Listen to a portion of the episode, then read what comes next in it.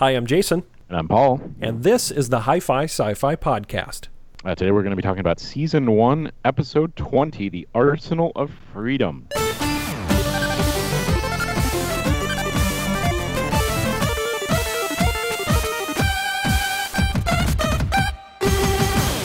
This is the weirdest, maybe lamest rescue mission uh, that I think Star Trek The Next Generation has embarked upon.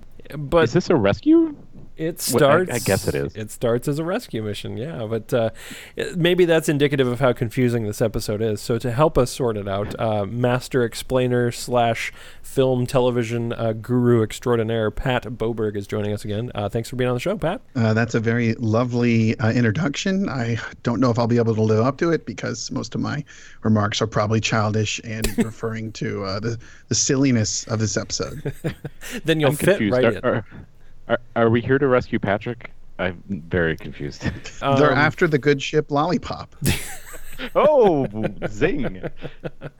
the premise of this episode is yeah the enterprise is trying to rescue um, a starship that has gone missing um, but very quickly they find out that there's no starship to be seen and in fact there's a planet full of people who aren't there and um, these people were arms dealers and you know as we come to find out were likely killed by their own creations. Um, and it just kind of becomes this away team in jeopardy uh, sort of an episode. Um, but it's really really weird. Um, It's like there's an A, B, C, D, maybe E plot here. yeah because i mean supposedly we've got originally the rescue mission which is almost immediately abandoned we've got um, the away team down on the planet and their struggles right the, they're riding Well, there's two, though. Well, there's the first away team and then the second away team. yeah yeah Right. yep because they get separated basically And then Um, there's Geordi's command. and then Geordi's stress with his command on the ship, and then um, then trying to bring it all together, I guess? Question mark. And then the sales pitch guy, right? There's the sales pitch guy. Yeah, he might be a separate stream. Wow. Because I mean, they're they're immediately are they almost immediately greeted by the the shady hollow salesman guy? Is that like? Don't when they? they come upon the planet, yeah, because they get their language banks get scanned, and then he pops up speaking yeah. English. Yep, yep. And I don't know where they found this guy who's the shady hollow salesman guy. The actor, Yeah, this is the this guy is the reason I I, mean, he's picked everywhere. this episode. He's like a famous um, uh, character actor who died about I think ten years ago, but pr- probably best known for uh, um, Ghost. He's the guy who teaches Patrick Swayze how to lift a penny off the uh, subway floor. Oh my god. oh my god, it is. I Yeah, Vincent Schiavelli or whatever. He's a he was like actually like also a, a gourmand and ended up living out his days in Italy and having a cooking show. But either way, he was like a really well known character actor. Yeah, yeah, okay, because he he is. That's probably the best way to describe him too, because those type of actors are always the like, who is that guy? I know that guy, and I was doing that when I saw the shady hollow salesman. Okay, I'm glad you filled in the blanks on that one. See, we did pick the right guy for this episode. Um, Yeah, he's also if anyone wants to follow down that wormhole. Uh, in Death to Smoochy, which is probably his best role because he says some of the most obscene and ridiculous lines you could imagine. He's a former kids television star who uh, got addicted to black tar heroin. he kind of has, um, I mean, I guess almost a little bit of heroin chic, right? Because he's got the dark circles under his his eyes a little bit, so I can see how he could maybe get cast that way. Um, He has, and he's kind of a lanky guy, and uh, yeah, okay. He's got like the the Robin Williams style delivery without the like warmth. It's more like I want to get away from this guy at all times. I think that kind of comes across in this this episode. That's probably my favorite part of the show, and it, I'm, that's the only reason I'm glad that I resaw the show because of uh, Schiavelli because he he just fits the hologram uh, style personality that he is. Yeah, they basically said, what if we took a used car salesman from the 20th and 21st century, put him in the future, and made him sell giant guns? Um, which, which was, I think that's the part of the episode. uh, Like right away, I want to say that's the part of the episode that I think works the most. Um, the scenes with him and where they're interacting with him. Um, because that there's a few like really good moments where it's like this kind of funhouse hall of mirrors where they're trying to figure out look how do we get off this ride? Like who is this guy? Like what's going on? Like we we don't want the guns you're selling. And and I feel like he does a perfect job of just being that perfect salesman, like that perfectly programmed salesman who's like, well, you may not be interested in this, but what about this? And then the thing shows up and starts antagonizing slash almost killing people. Yeah. Uh, I, I, this sort of suffers the same problem that I had with um, Home Soil a few episodes ago. That while this might have been a new idea in the 80s, or, or at least a fresh enough idea that it, it would have been um, suspenseful, uh-huh. it, it, felt very old to me as a trope.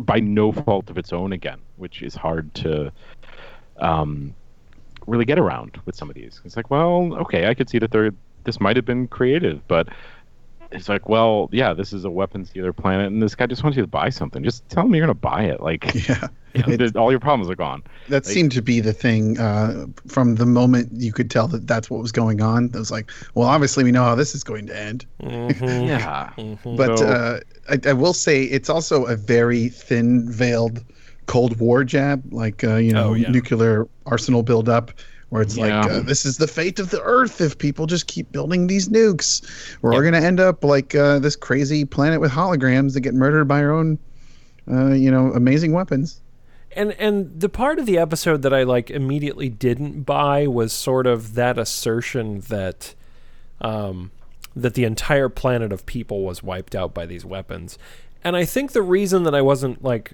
like completely sold by it is those things look turbo lame like I get well, that they're supposed to be powerful, but they look super lame. They're not powerful until they like go through a few iterations. Yeah. And it's like, oh, they're getting better every time. It's like, you know, Doomsday's Death of Superman. It's that whole idea of evolution of a weapon, mm-hmm. um, which itself is uh, not an old trope in 1989, and it, it is once you've lived kind of through that, maybe. But it, it just feels like oh, so this first tier thing was the thing that wiped out your planet? Like you didn't go through any other builds?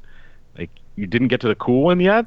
yeah, yeah. The part that I didn't get was like, did it just reset for the sales pitch? Like because or yeah, were they just so bad at defending their own planet that the Mark One like like little wind up toy killed everybody? Like I, I mean, I, I could mm. see what they were trying to do, but like through the whole thing, I'm just like maybe it, you know some of it was the visuals and some of it, yeah, Paul, what you just pointed out. Like I'm just like I don't buy that these people were all killed by this thing. Like just, it also suffers yeah. from a bit of like a Pacific Rim stupidity, where in that movie these aliens are coming through the ocean floor. It's like why don't we just hang out at the ocean floor and build a base there and kill them immediately? It's right. like if this thing starts killing, let's say a thousand people, you're like, oh my gosh, a thousand people have been murdered.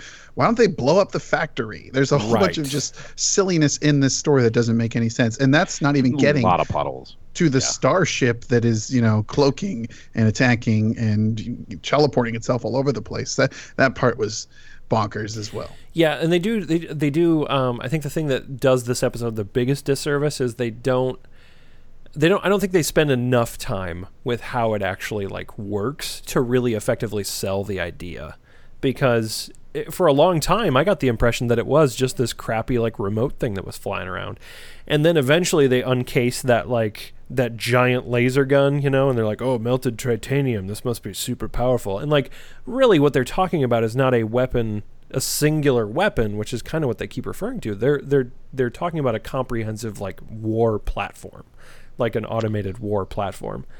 Mm-hmm. Yeah, which is a cooler idea had they just really like sold it, but I just I feel like it, it took too long to get there. And by the end, well, of it, oh, and yeah, would the idea be that you drop this whole platform on another planet? So yeah, I don't know. Let's imagine. let's imagine that Picard follows through on this, right? And it's like, oh, the Romulans they're really being jerks, yeah. right? Let Let's just say that they want to use these weapons against the Romulans. He's like, oh, I, I'll buy those Mark threes. And then the Romulans are like, yeah, well, we got this stuff uh, and they kill a bunch of them. Do they get the box that makes them evolve, or do they just get the Mark III? Right. Yeah. Or, or is that an optional upgrade pack? Like, yeah. And if if that's the case, do they fire like a, a room-sized factory at Romulus, and then just let that play out? Like, might the Romulans figure out they just have to nuke the factory? Yeah. Like, I don't know. We're, ju- we're really jumping ahead in this episode. There's a lot of good character stuff with Geordi in there too, but Yeah. this, Well, uh, you're right. that Another thing I don't weird. I don't totally buy is the reaction of the people on the surface to what they're encountering. I mean, never mind that the set is ridiculous, but like Oh, that's- I I love this set. Uh, Take that back. The set is amazing. No, it's okay, not. it's it's it's amazing in its timepiece, but if they made this show today and someone put that set on television, the show would immediately be canceled. I'd But live uh, there. You know, if I had like a that planet themed apartment, I'd live in it. I want to call Like- this out right now. You know what that planet reminded me of? It reminded me so much of The original of series. No, no, no, not even that. Although yes, I can see that. But if you guys remember in Tim Burton's Batman, when uh, the Joker has the commercial about all of his Joker brand products, and he's standing Oh, on yeah. a quote unquote beach, which is clearly a television set, like it reminded me so much of that. I'm like, oh my god! It's like suddenly the you know this guy's gonna be talking about Joker brand stuff. That luscious tan, those ruby lips and hair color, so natural. Only your Undertaker knows for sure. Did they just reuse that shot? Maybe right time frame. Yeah, yeah. It's just they, love they're, it. they're just like, well, we already got this set, so shoot it, just go. Yeah. It's fantastic. But uh, I wanted to say that, like, okay, so they go down there and Riker gets encased in this impenetrable shield.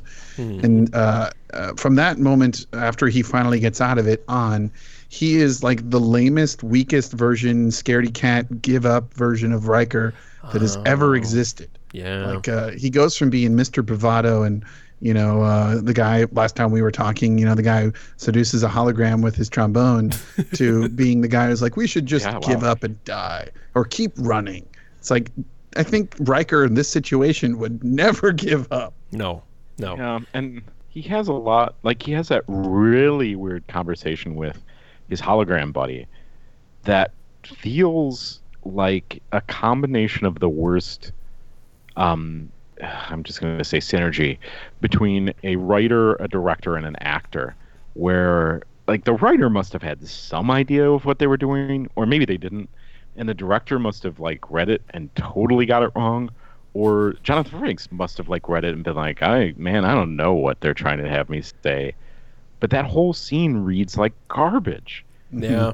Yeah. Because Yeah. one second it's like, oh wow, he's super close to figuring it out, and then the next second it's like, no, he really thinks he's talking to his friend, and then the next second he's saying like your mother, or the starship lollipop, Yeah.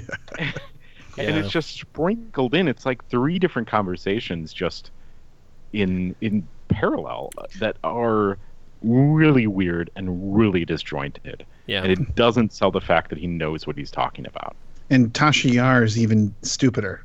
She's like, She's like, oh man, Riker really is, uh, you know, what's going on, Riker? Who is this guy? It's clear that it's not the captain of the USS Drake, which Well, is 'cause who he's pretending Data to comes be. by and he's like, "Yep, nothing alive here, guys.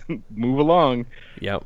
It's like, Yeah. "Oh," and he keeps talking after that, if I'm not mistaken. What what's going on is, I mean, what I got from that was he was basically trying to like pump or prime the the hologram that he was talking to for information, or trying to like, you know, kind of outfox it a little bit. But it's the dumbest way to try to outfox an enemy that I've ever seen because it just came off like confusing and weird. It was well, the Turing even test. late He was into it, Yeah, even late it was after he starts saying weird stuff, he gives the feeling that he still believes it might be his friend. Well, I mean, I think what he was trying to do is more play along so that the hologram didn't deduce that he had figured it out, right? you Riker apologist. I am a Riker apologist. Yeah, I'm gonna say that it's ham-fisted. It's pretty ham-fisted, yeah. I, I mean, it's just it's turbo weird and turbo awkward, and a lot of this episode is. And and what's funny is like we're talking about all this stuff where it's like that seems strange, that seems strange, and and uh, you know there was the literal call out to the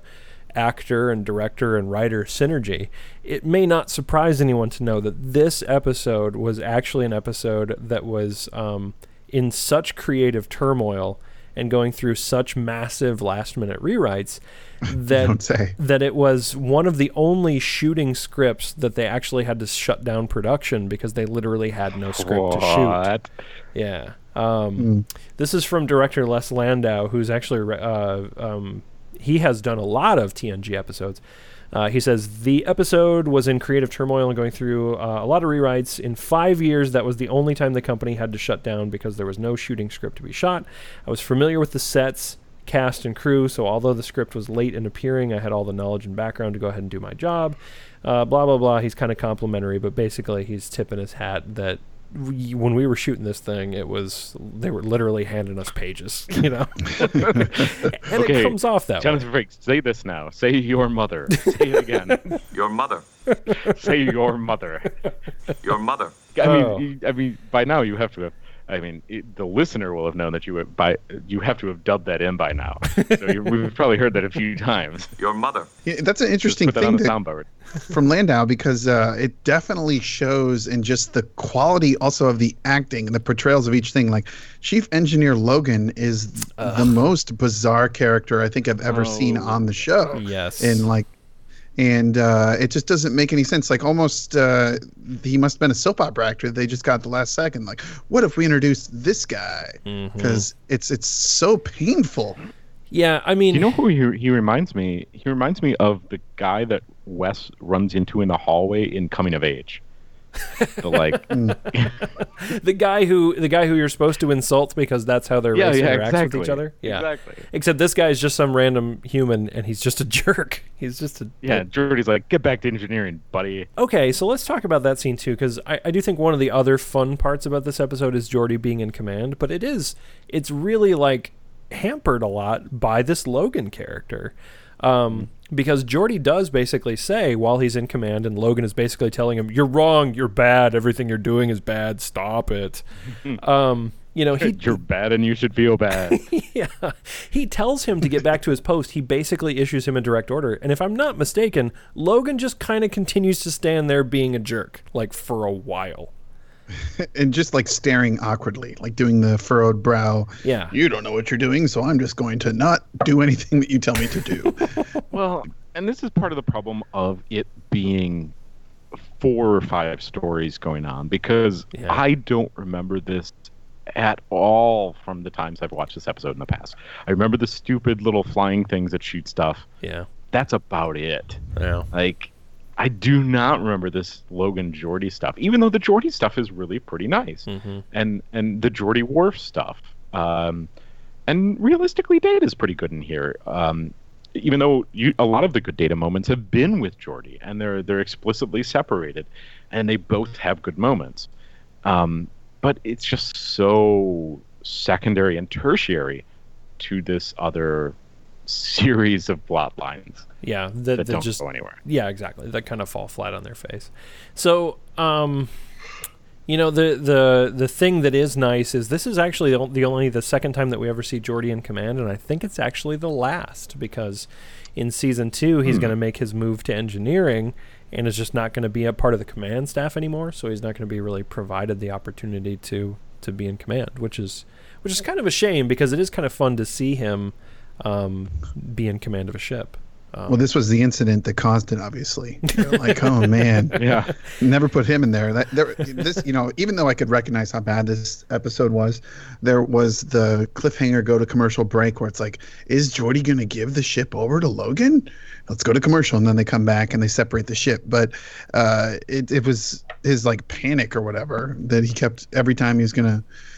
You know, he's talking to Logan and trying to come up with a reason why he shouldn't give over command. Just be like, no, get the hell out of my freaking, uh, you know, bridge. yeah. Or you know what? Go to the brig. Yeah, exactly. Yeah, I Yeah, mean, really. I, I kind of kept waiting for that to happen, for him to call. Teleport him to the brig. exactly.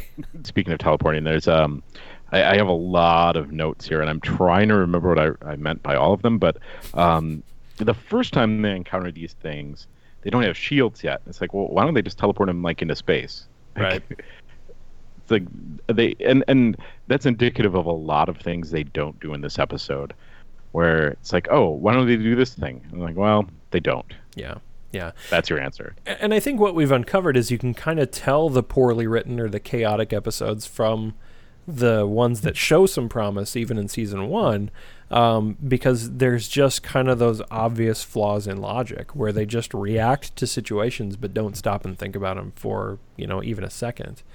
Um, and and I think that's largely what what the problem is with all of the stuff with the away team. Um, it just it never Well- seems to really gel. and like I said, there's there's away team A and there's away team B, and they both have really different um, things going on, and they both do weird things in those plot lines. Well, and I want to talk about you know what basically winds up being away team B because that's where uh, you know Picard shows up and he and Doctor Crusher you know oh there's something an earthquake or something and then they fall down a giant hole. And another part of the episode becomes the you know they're separated from the main away team and you know can't be rescued and Doctor Crusher is pretty seriously hurt. And she crushed it's- her it's a- leg. She crushed Erd her leg. Crushed it. Um, it is a great trope, and it, it, I had trouble separating this from. Oh, I've seen this feels like a mashup of a lot of really good sci-fi tropes because I already mentioned like the Doomsday, um, Death of Superman. Um, that's a big trope here. Um, but later, right? This is before that. Yeah. Um, there's a, a a much better Stargate episode where um, two characters get trapped somewhere, and the whole episode is spent them like one trying to care for the other one that is gravely injured, um, and it's a much better take on it. But it's after this.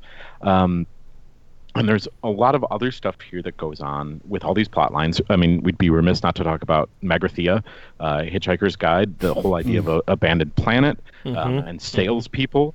Mhm. Um, and that is earlier than this, so you know they, they are possibly riffing off that. But there's so many of these tropes that it gets hard to um, kind of think this is anything but a mashup episode of a lot of these different ideas. Yeah, And- it almost comes off like a you go to see a band and instead of playing some you know some of their songs, they just wind up being a cover band for the night. Like it's it's it's the sci-fi mixtape approach to a plot. There's not anything that's really like cohesive and original out of it. It's just here's an idea, here's an idea, here's Yeah. an idea. and and there's a lot of good seeds of ideas. They just didn't give them a whole episode to germinate. Right? The the, the Picard and Beverly trapped in a cave, Beverly injured, could have filled an episode, and it, and it does later. I mentioned go watch that Stargate episode. It's a good episode, um, but they toss it in as a maybe C story. Like, Mhm. are we gonna say that that's the C story? Well, it's not and- the B story. And, and to to speak to that point, I'm really glad you kind of brought this up about the Picard and uh, Crusher stuff, um, because in doing some some kind of background into this episode, one of the other reasons I think why this episode was so heavily rewritten and and just had you know massive issues getting it shot was the person who wrote the story treatment for this, Robert Lewin, had originally meant for this episode to develop the implied romantic relationship between uh, the captain and Dr. Crusher.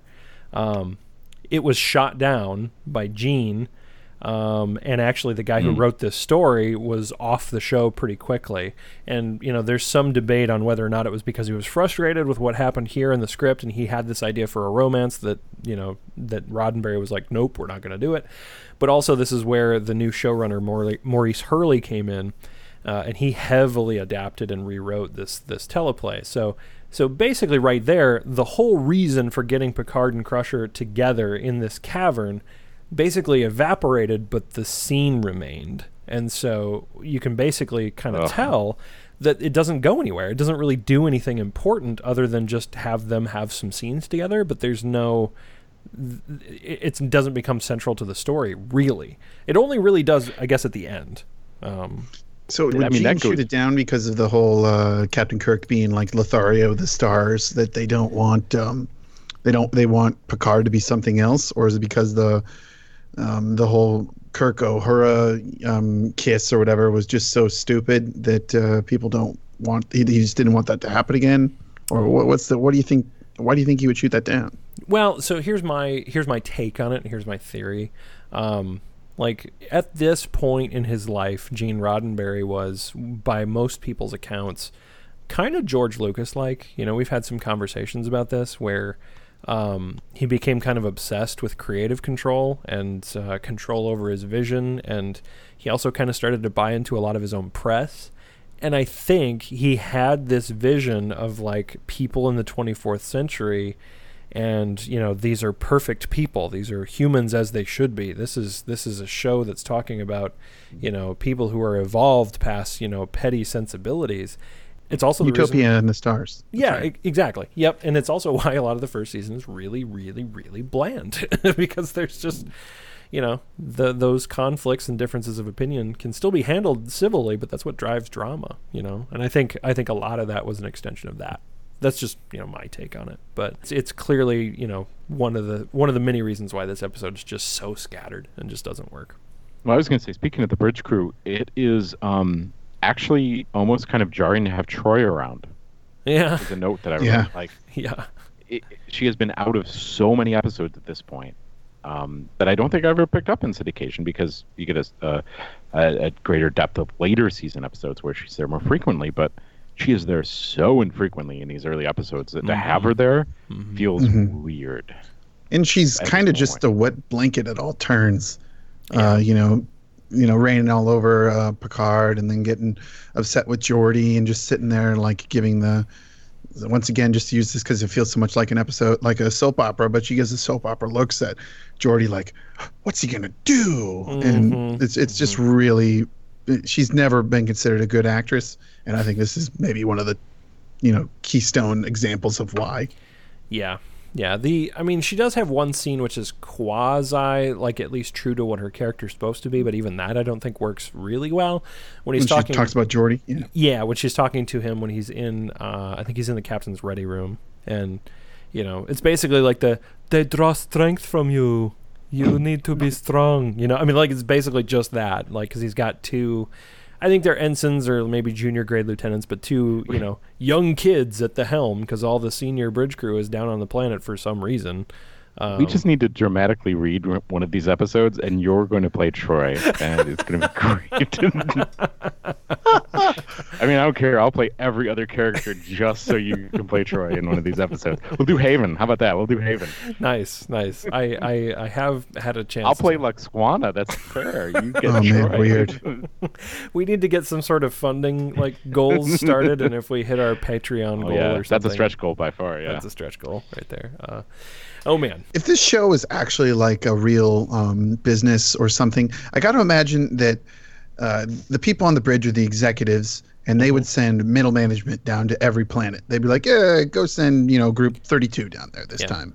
It's their turn. You'd never see the people on the bridge. They'd just be sitting up there talking about you know big strokes. But of course, it's a television show, and the stars are the main people in charge, so they always have to go. But it, it does make for just silliness when you have five main characters down on the on the the Yeah. floor of uh, the planet, and everyone on the ship is kind of you know tossing about like uh, what happened to the people in command. oh wait, let's separate the ship for the second time this season because that's you know a cool thing to do. fun fact: we- we talked that that scene, by the way, where they do separate the ship, um, n- there is not a single piece of original uh, filming there. It is completely uh, cut and pasted and and recompiled from uh, the pilot where they do the the saucer separation. So. Yeah, I feel like the saucer separation is kind of overrated. But yeah, it's super I don't know. lame in my opinion. Anytime it ever happens, like this does not raise any stakes. It's just it's just slowing things down. I can never remember which part of the ship is better. it's uh, the the star drive section is uh, supposed to be vastly superior. Uh, Well, that's where the photons in. come from, right? that's where the torpedoes are stored, and that's where the warp core is. So it has all the power, and the uh, the saucer is basically Don't like the phasers come out of the top though?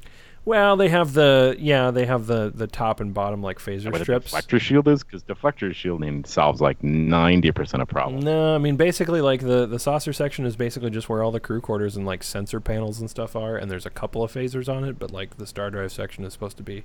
I'm I'm a huge nerd, but that's it's where the, all that because it's got the rear and the forward photon torpedo launchers. It's got redundant phasers Shuttle all bay. over it. It's got the shuttle the shuttle bay. Yeah, I guess the big saucer has the main shuttle bay, but then the the star drive section has like two extra ones. But when they're separated, they both look so lame. I mean, when they're together, it's it's the Enterprise. Yep. But when they're separated, it's like, uh, man, that warp drive uh, or the whatever the the back end's called um, is just looks stupid. And of course, the saucer section just Looks like a big dumb disc in space. Well, so Yep. this there is this this is the episode. I'm not gonna get this wrong. That that at the end, like Geordi says, "Oh, you could have the ship back," and Picard says, "Like I give Yeah. it to you in one piece. Like give it to me in one piece, basically." yeah. right? Mm-hmm. And I thought When that I gave was it to a you. It was it was all together.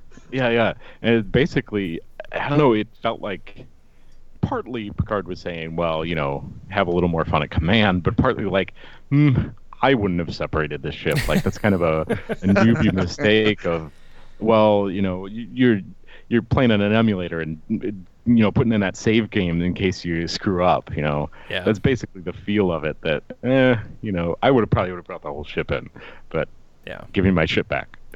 It's kind of um yeah, it, it is like the I guess we can kind of mention this a little bit like the the whole idea of the saucer separation I think is actually sort of a little bit of fan service to be perfectly honest with you.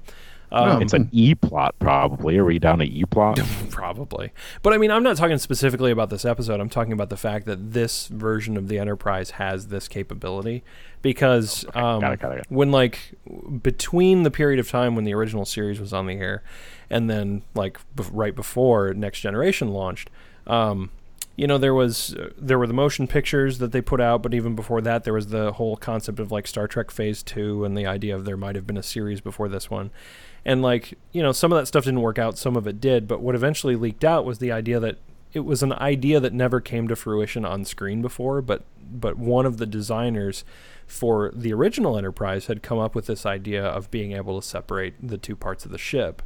Um, and it was largely like for you know emergency purposes. Like it was never designed to be like no we have two ships instead of one. It was just like something's going to blow up so we have to use this part as a lifeboat um, and i think that was kind of an idea that the fans really liked and so i think that's probably why that like wound up here um, Honey, get in here. They're separating the ship. Quick. oh, it's happening. You know, yeah, yeah. The fact that somebody might get very, very jazzed about that. Uh, well, I mean, I guess when I was a kid, I, I probably thought that was pretty cool. I mean, you know? Is separating the ship the equivalent of uh, the dragons on Game of Thrones? Is that what you're saying? yeah, yeah, kind of. yeah, almost. if I knew some ship nerds, I could just ask them, like, you know, if that's cool or not. But I don't know that I know any ship nerds, so. totally cool. It's totally cool.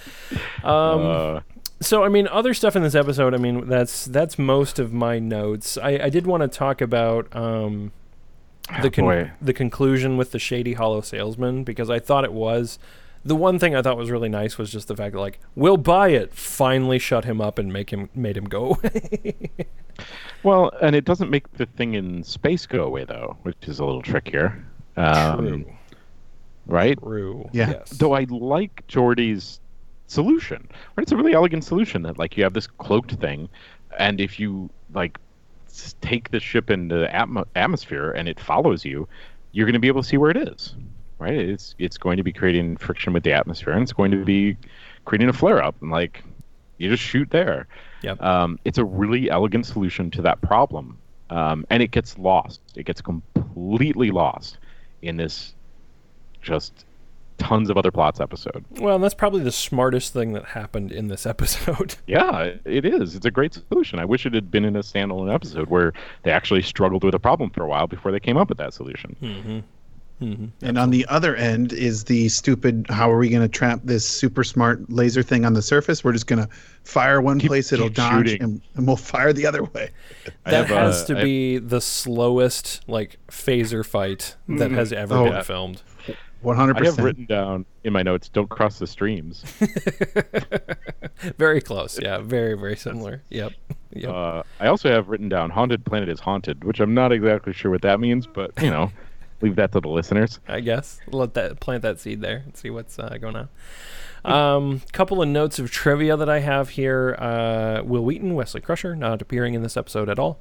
Um, the guy. Good job, good Yep. job, Wes. Good job, Wes. stay stay away. um, the guy who played the captain of the Drake uh, is named Marco Rodriguez, and I also had a like, where do I know that guy from?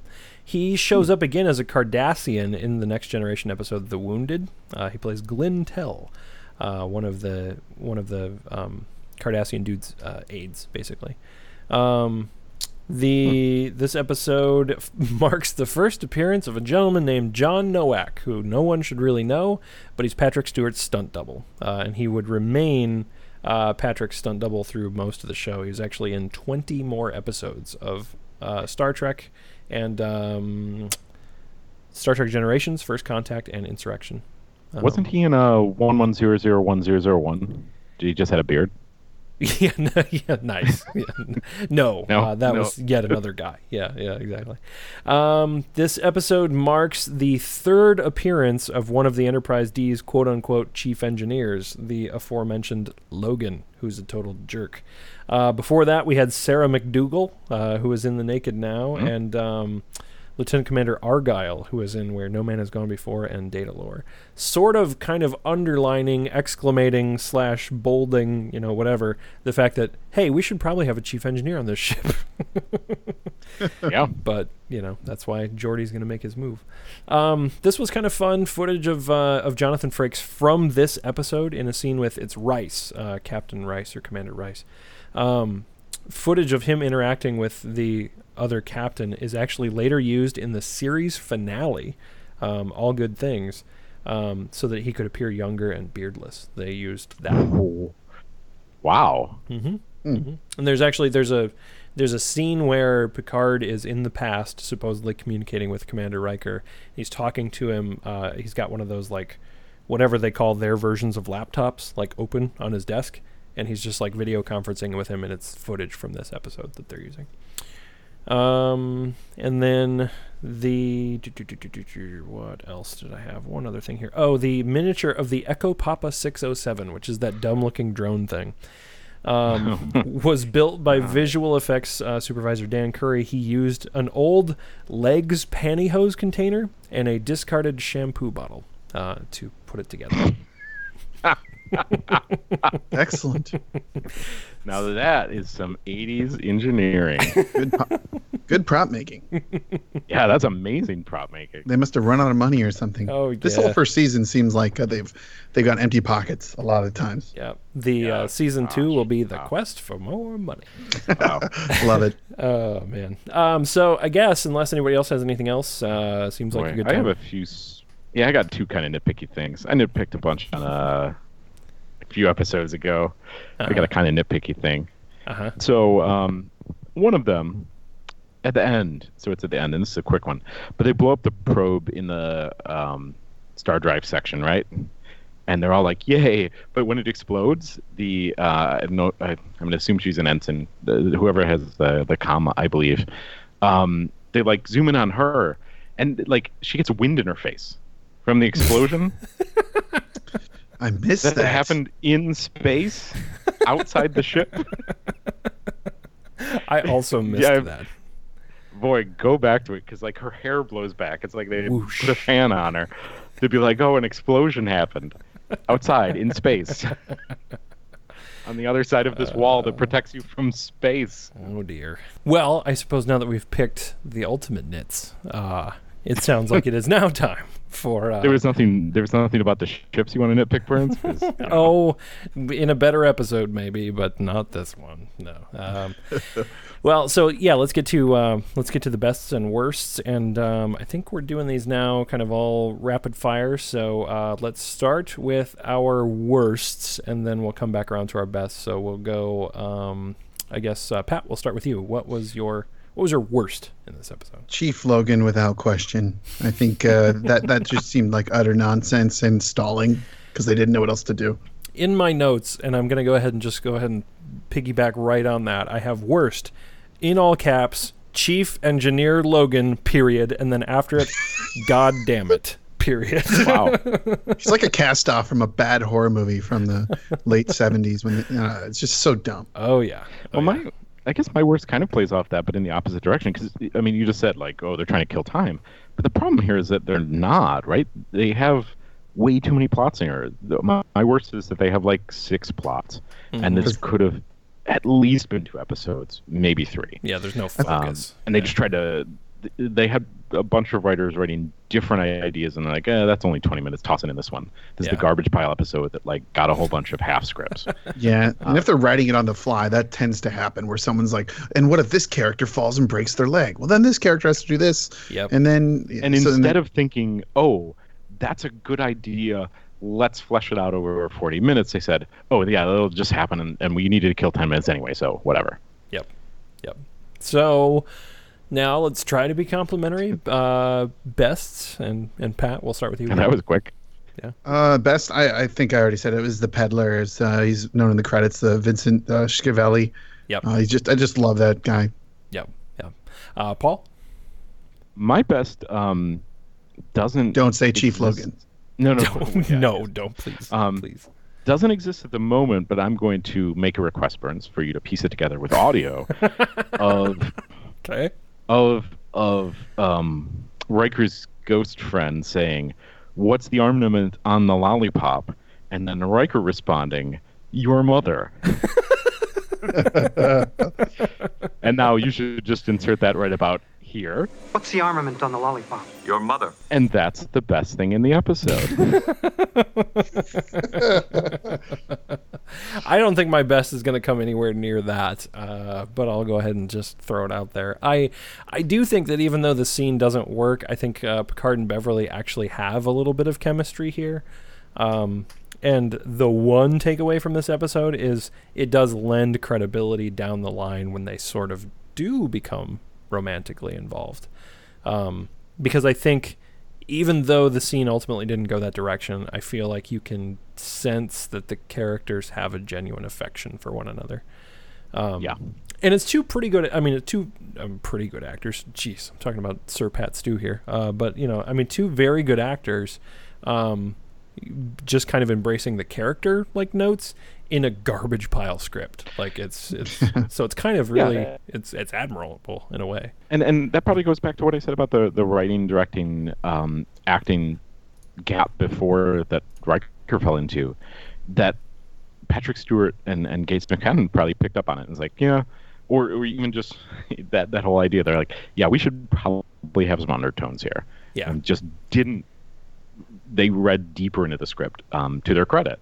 Yeah. Um, whereas Riker really couldn't read deeper into the lines he was given in that one scene. It's in That's some, the best part about playing Data too. Data is that uh, you know he, he never has to worry about subtext. No, He's just a robot. exactly. Yeah, we forgot. Data Data actually has some good stuff in here, but it's all overshadowed. It's shadowed, right? It's like a C plot. Yeah, it just It's gets just- lost. It's really hard to remember what Data did because it's so buried. Yeah. Um, and it's stuff with like, oh, the Riker's like, you can't, or I think it's Yar maybe. It's like you can't jump down there. It's like ten meters. And he's like, it's eleven, and I'm a robot. And he does. it's like, oh, that's fun. Um, so there's fun stuff that Data does, but it's just lost. It's it's lost. Yeah, I think we've been telegraphing this, but I'm I'm gonna go ahead and ask. Uh, so, um, are we adding this to our suggested watch list for newbies, or is this uh, sci-fi, you know, hardcore TNG fans only? Um, what do we think, Pat? Thumbs up, thumbs down. Thumbs down, but it almost is mandatory viewing for people who want to know how bad it can get. That's good. That's fair. That's fair. Uh, Paul. Yeah, I'm I'm torn, and I didn't know what I was going to say at the beginning, but it I think it's got to be a skip. Yeah. It's just too messy. There, there. I wish this was four different episodes that I could say watched all of them, but it's not. It's four quarters of plots Yeah. mashed together. Yep. No, it's a hard pass for me too. Uh, big thumbs down. Although I, I do like your note, Pat, about uh, if you want to see just how how messy an episode can get. I don't think it gets much messier than this. There may there might be like objectively worse episodes, um, but this one is just about as as cobbled together and Frankenstein as it gets. It's, it's pretty rough, pretty rough. But it was a fun conversation, as they always are. So, uh, gentlemen, uh, thank you very much, and and Pat specifically to you, uh, thank you. And on your way out, would you like to uh, plug, plug, plug anything? Oh yes, I'm also on a film podcast which has been on hiatus because my partner's been out making a movie. But Oh. uh, filmcastwithoutacause.com. Uh, give us a whirl sometime. You'll have some fun. Talk about quite a bit of nerdery, and this is the season of nerdery.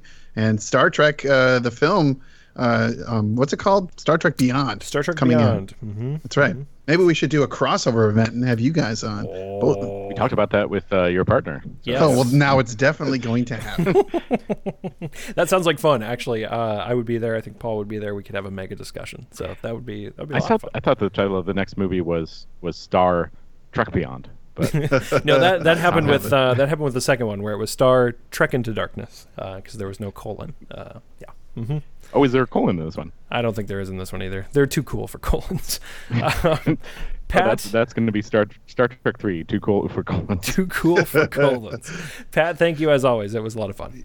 yeah, absolutely. Uh, so next week we will be talking about. Let me look at my notes. Symbiosis. So we hope you join Oh, yeah. us for that. Uh, until then, I'm Jason, A ball. and uh, watch those invisible death-dealing factories that will apparently kill a whole planet if you're not careful. Yeah, you should play that audio clip again. Yes. All right. Bye. What's the armament on the lollipop? Your mother.